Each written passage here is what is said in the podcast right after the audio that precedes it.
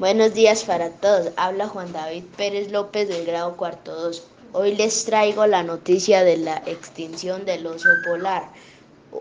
Un estudio adelantado por la organización Osos Polares Internacional reveló que a partir de 2080 estos mamíferos em empezarían a tener serios problemas para subsistir.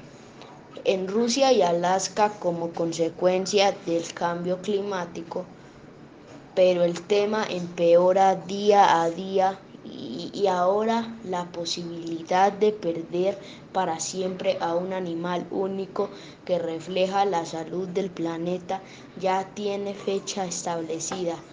Esto es todo por hoy. Muchas gracias a todos.